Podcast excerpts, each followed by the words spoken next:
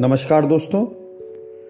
आज कई दिनों के विराम के बाद हम अपना एक और पॉडकास्ट लेकर आपके सामने उपस्थित हैं। आज का पॉडकास्ट भी परम पूज्य श्री श्री रविशंकर जी के एक छोटे से ज्ञान पत्र से है।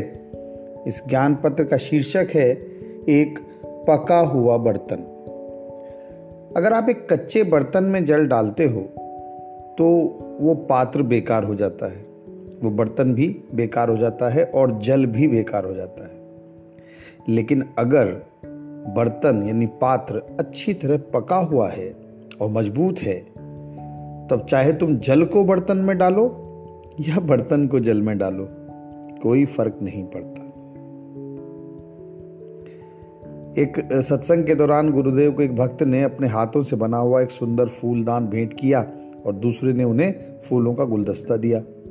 तो गुलदस्ते को उस फूलदान में रखते हुए गुरुजी ने कहा, अगर पात्र अच्छी तरह है भी वो फूलों को भी सहेज कर रख सकता है। हम्म कुछ मिठाइयाँ आई?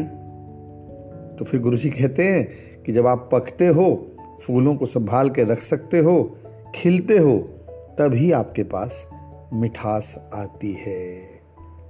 तो जीवन में खुद को एक कच्चे बर्तन के जैसा नहीं एक पके हुए बर्तन जैसा बनाएँ जिसमें हम सब कुछ सहेज कर रख सकें।